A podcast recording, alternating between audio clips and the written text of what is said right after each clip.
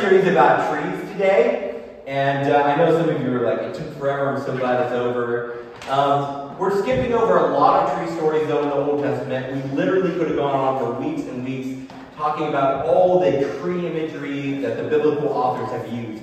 I mean, in the Old Testament, we're skipping over stories about prophets having visions of trees, talking to angels by trees, using trees to make metal float, comparing peoples and kingdoms and nations to trees.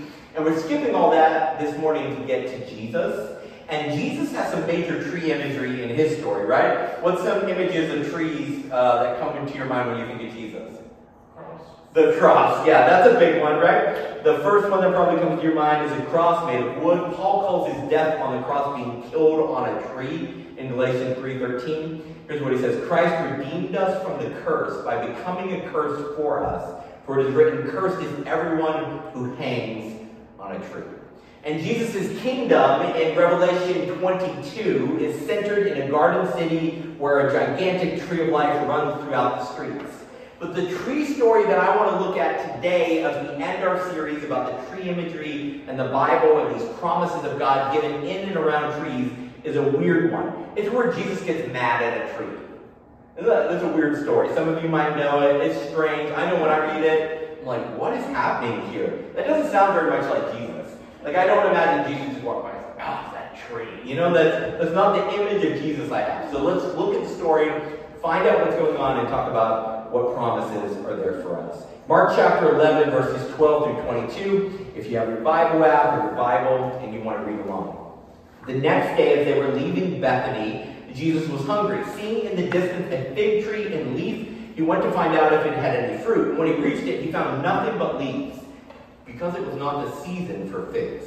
And then he said to the tree, May no one ever eat fruit from you again. And his disciples heard him say it. On reaching Jerusalem, Jesus entered the temple courts, began driving out those who were buying and selling there. He overturned the tables of the money changers and the benches of those selling doves. He would not allow anyone to carry merchandise through the temple courts. And as he taught them, he said, Is it not written, My house will be called a house of prayer for all nations? But you have made it a den of robbers. And the chief priests and the teachers of the law heard this and began looking for a way to kill him, for they feared him because the whole crowd was amazed at his teaching. When evening came, Jesus and his disciples went out of the city. In the morning, as they went along, they again saw the fig tree, but now it was withered from the roots. Peter remembered and said to Jesus, Rabbi, look, the fig tree you cursed has withered. Have faith in God, Jesus said. Have faith in God. Truly, I tell you, if anyone says to this mountain, Go throw yourself into the sea, and does not doubt in their heart, but believes that what they say will happen, it will be done for them. Therefore, I tell you, whatever you ask for in prayer, believe you have received it, and it will be yours. Amen. What? What is happening in this story, though? Okay? Um, is Jesus? Sometimes I get real angry, you know, when you're hungry, angry. And sometimes I'm just grumpy, and Darby's like, Have you eaten in the last 15 minutes? Because I need to eat about every 15 minutes to maintain this beautiful body size, right? Um, and I get grumpy when I don't eat. And maybe you've seen those Snickers commercials, you know, where someone's like acting out or acting crazy. There's an old one with Betty White, and she's like out there playing football, and she's trash talking everybody, and then she eats a Snicker bar and turns back into this like millennial guy, right?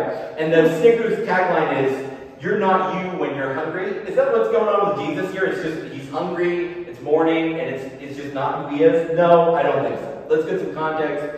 Jesus and his disciples here are spending the night in Bethany at his friend's house. Bethany is a suburb of Jerusalem. It's just a short walk away. And Jesus has been teaching in Jerusalem, staying at his friend's house in Bethany at night, and now he's walking back.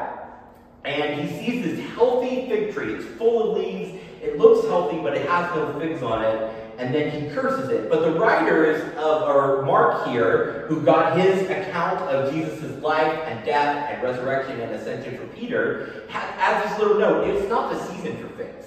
You can't be expecting figs on a tree when it's not the season. Jesus should have known that this tree wouldn't have figs. So why was his response so overly dramatic? Is Jesus just being a diva here and he's like, I wanted figs and it's not figs and I'm just going to kill the tree? No, that's, that's not Jesus, right? That's not what he's doing. Jesus is engaging in guerrilla theater Guerrilla theater was defined as a movement in the 1960s as Vietnam War protesters in America started to do absurd things to drive attention to their movement, to their rallies, and to their messaging. They would do things like set things on fire, they would go out and have naked protests, they would do anything to try to draw a crowd or do something provocative. And even though this term was coined in the 1960s, humanity has been doing this for a long, long time. Way before the 1960s, humanity has been doing provocative things to get people's attention so they can deliver them a message. I mean, the prophets in the Old Testament were famous for this. Hosea married a prostitute to show Israel how they were cheating on God. Ezekiel cooked food over dung to show Israel how they had become unclean. Jesus is following into a long tradition of people bringing a prophetic word to God's people by doing something provocative to get their attention. And Jesus is doing that same thing here, this provocative move to drive attention to his message. He's commenting on the condition of God's chosen people, Israel. They were the special people chosen by God, intended to be the platform to announce Jesus' kingship to the world, but instead, they were acting like a fig tree with no figs. And the Old Testament is actually filled with analogies between people and trees. Psalm 1 Verse 3. Does anybody know it? Yes, yeah. The righteous are like a tree planted by streams of water. People are like trees. This is actually an image that comes up over and over again in the Bible. The righteous are like a tree planted by streams of water, it says in Psalms 1 3. They yield their fruit in season, their leaf does not wither. Whatever they do, prosper. And the idea of directly referring to Israel as a fig tree or making reference to Israel in regard to fig trees is throughout the Old Testament. Take Jeremiah 8:13. I'm going to take away your harvest, declares the Lord. There will be no grapes on the vine. There will be no figs on the tree. Your leaves will wither. Or Hosea 9:10. When I found Israel, it was like finding grapes in the desert. When I saw your ancestors, it was like seeing early fruit on the fig tree. It was like seeing fruit on the fig tree before it was the season for figs. Or Jeremiah 24, verses 2 to 3. He asked Jeremiah, he's like, What do you see? And Jeremiah says, One basket has good figs, like those that have ripened early before season. The other basket had very bad figs, so bad they could not be eaten. so in these passages, Israel was described as, in their best condition, as a fig tree full of early season fruit, and in their worst condition, as a fig tree that never bears figs, or as a fig tree filled with bad figs. Now, does all this talk of figs make anybody hungry for fig Newtons? Anybody ever have a fig Newton? When I was a kid, I had them all the time. I have not had one as an adult. I bought a bunch of packages back in the kitchen. So if all this talking of figs makes you want to have a fig Newton, go back there. Just go get one, Diane. Go for it. After church, take as many fig Newtons as you want. Jesus here is not just cursing a fig tree, he's making a statement about Israel. Israel, according to all these Old Testament passages, often looks like a healthy tree, but has no edible fruit. They were following all the religious rules, but they weren't becoming people like their God. They looked the part, but they didn't live the part. Healthy trees produce good fruit. And then what does Jesus do right after this? He leaves the tree, he enters into Jerusalem, and finds the temple filled with crooked salesmen, embezzling priests, and the space reserved for Gentiles to worship God, instead housing a temple market. And Jesus clears the temple of these impurities and incurs the wrath of the religious elite. Now, historians tell us that this temple gift shop was set up Gentile court. It's a section, if you look at, if we had a projector screen today and this art wasn't in the way, we could pull up a map of um, Second Temple, uh, Israel, and what the, the Second Temple in Jerusalem looked like. And in it was a section that God outlines in Scripture for non Jewish people to come in and worship God, to experience Yahweh, to get to know God. And the Israelites at this time, they were like, we don't like non Jews. Those are Romans. We don't want them coming to know our God. We don't want them in our temple. We're going to take the space that's set up for them and we're going to fill it with something else. We're going to put a temple gift shop in. And what they would do is they would sell sacrifices that were, were required at the temple, but they would sell these sacrifices at a super high price. So you could go outside of Jerusalem and buy a sheep for a really low price, or you could get one at the temple gift shop for a really high, jacked up price. And what the priests were doing, historians tell us at this time, is if you came in with a sheep from outside of the city, they'd look at it and go, no, this isn't a good sheep. You can't sacrifice this to your God. It's not good enough. But if you want one that's good enough, we have one for 10 times the price in our gift shop. Just go ahead and buy that. And they were forcing people and fleecing people who were wanting to encounter God, who were wanting to be obedient to God, who were wanting to draw near to God. There were religious people taking advantage of that, forcing people to pay the highest prices from which they received a cut. And this market literally filled the place where God had designed for non Jews to come and experience Him. In short, the greed of those claiming to serve God had taken away the space for people far from God to encounter Him. Now, before we judge them, before we say, man, those ancient Israelites, what were they thinking? The very same argument can be made about the American church today. We're often so worried about attracting the right kind of religious people who attend and give. Often we've refused to make space for the messy people who make the religious people feel uncomfortable. Because we're afraid inviting people who need God in would drive away the people who claim to know God who give to fund the church. And so are we really that different than the crooked priests in the temple? Cursing the fig tree was a commentary on Israel. It was Jesus saying, You keep the rules, but you don't live in love like the world maker. You're doing the outward stuff that people see, but not the inward stuff that only God sees. Cleansing the temple was a commentary on how the religious elite used what was intended for good to control and misuse people. And these biting critiques of the religious customs and the power systems that manipulated them ultimately would cost Jesus his life. From this point on, it's a very quick path to the cross. They're like, we've got to get rid of this guy. He's dismantling our power structures. And I think the warning here for us is simple. If you pretend to be fruitful instead of actually being fruitful, you will be exposed. Just like the fig tree looked full and healthy but didn't have figs, and then it showed up next time as a withered tree for what it really was, Jesus reveals who we really are. If you use religious pretense to garner attention, power, or influences, there will be consequences. Tables will be flipped, roles will be reversed. In the kingdom, the first will be last. Here's Jesus in Matthew, again using the image of the fig tree. Look at Matthew 7, verses 15 through 19. Beware of false prophets. They come to you in sheep's clothing, but inwardly they are ravenous wolves. You will know them by their fruits.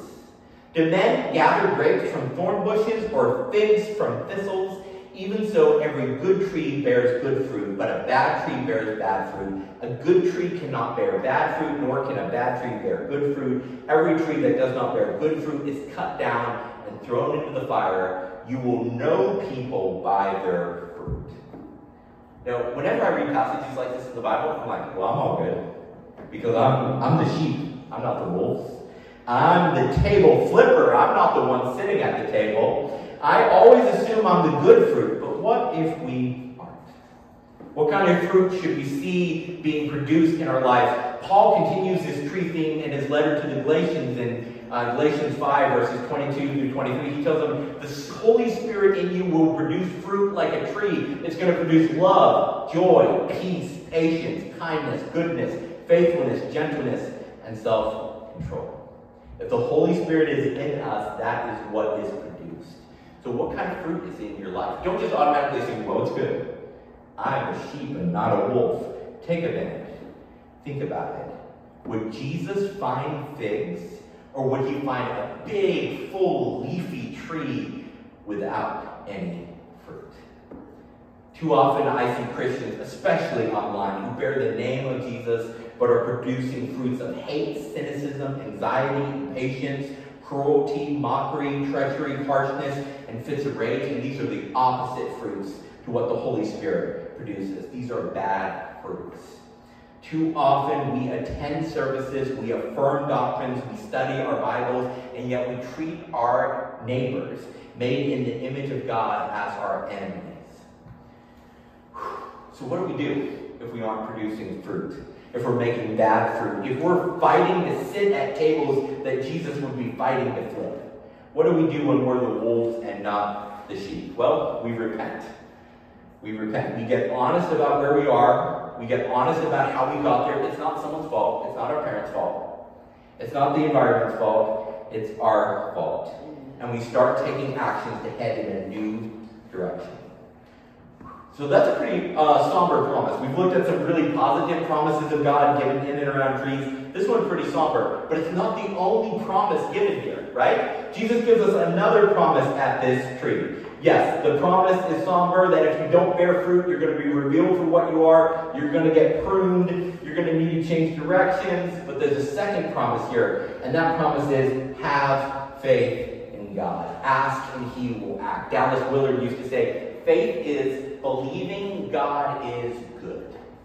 Jesus is saying, trust me. Trust that I am good. Even when life is bad, trust that I am good. Even when it looks like evil is winning, trust that I am good. Trust that I am the God who resurrects the dead. Not all stories this side of the kingdom have a happy ending, but some stories do.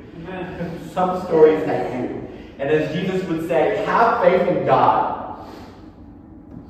Now, notice Jesus is making this provocative statement about religious hypocrisy but what if the disciples are just totally oblivious to it? They're like, it's so cool you killed that tree. Did you see Peter's uh, comment here? The next he's like, Rabbi, the tree's dead. He doesn't care at all about them, uh, Jesus kicking out the corruption in the temple. He's really excited about the tree being dead. Jesus tells them, forget trees.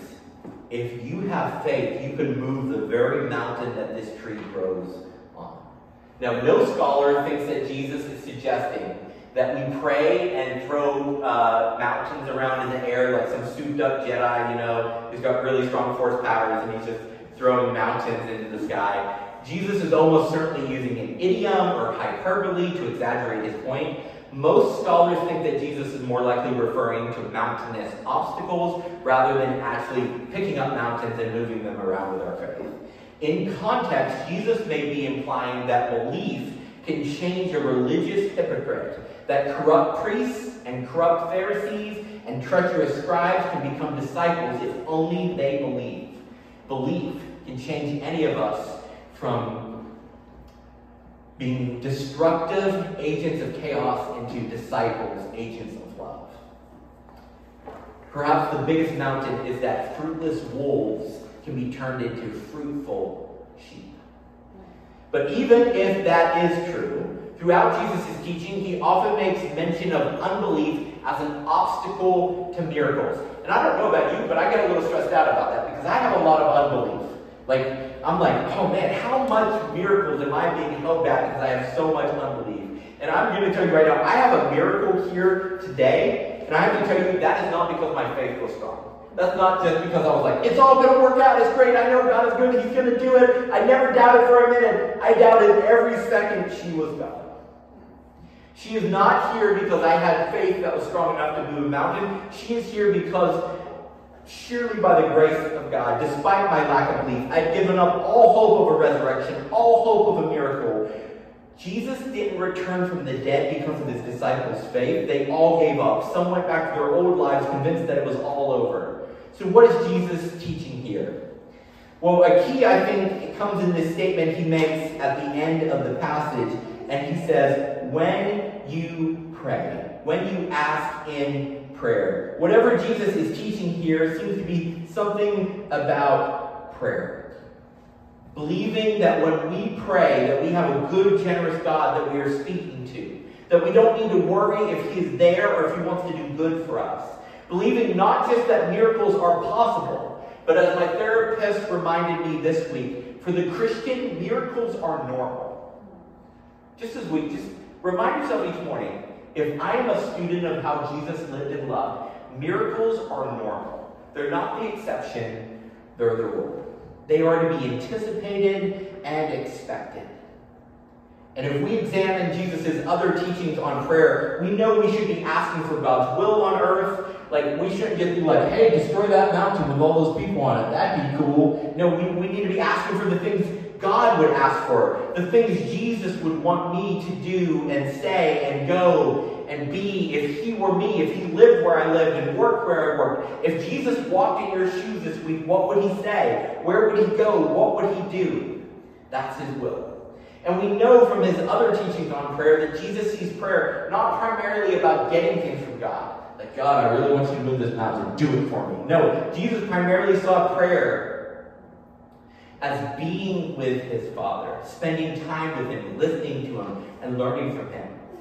As I've gotten older, what I've found is what I say in prayer is so much less important than what God says in prayer to and interestingly enough, a number of religious charlatans who make a mockery of the healing power of God often use doubt or someone's lack of faith as the excuse about what they aren't, why they aren't healed, or why they're struggling, or why their prayer doesn't get answered. We have a good God. I don't think Jesus told his disciples these things to cause anxiety. Just because you keep struggling with doubt and unbelief, that doesn't mean God won't do a miracle. I'm proof of that. I had doubt and unbelief up until the very second she came back into my arms. Remember what Jesus said to the father whose son was afflicted with suicidal demons in Mark chapter 9, verses 23 through 25? Jesus said to him, You ask me if I can heal your son. Know this everything is possible for the one who believes. And immediately the father of the boy cried out, I want to believe. Help my unbelief. And when Jesus saw that the crowd was quickly gathering, he rebuked the unclean spirit and said to him, You mute and deaf spirit, I command you, come out of him, and never enter him again. When we don't have faith that can move mountains, we have a good God who takes our unbelief and does miracles. Jesus didn't hold the Father's unbelief against him. The miracle still happened despite his unbelief. My miracle still happened despite my unbelief. God doesn't save us because we believe enough. It's not how much we trust, how much trust we have. It's who we have our trust in that matters. And we've ended every message in this series about trees by praying. Praying the name of God and then breathing out as we make a request to Him. And so we're going to end that way today. Just where you are, quietly in your minds, pray along with me. Jesus, I want to believe. Jesus, help my unbelief. Jesus, help me trust you. Help me trust what you say in these passages. Help me to believe. Help me to have faith. Help me to know you're good. Jesus, produce good fruit in me. Produce good fruit through me. Produce good fruit for the good of the world.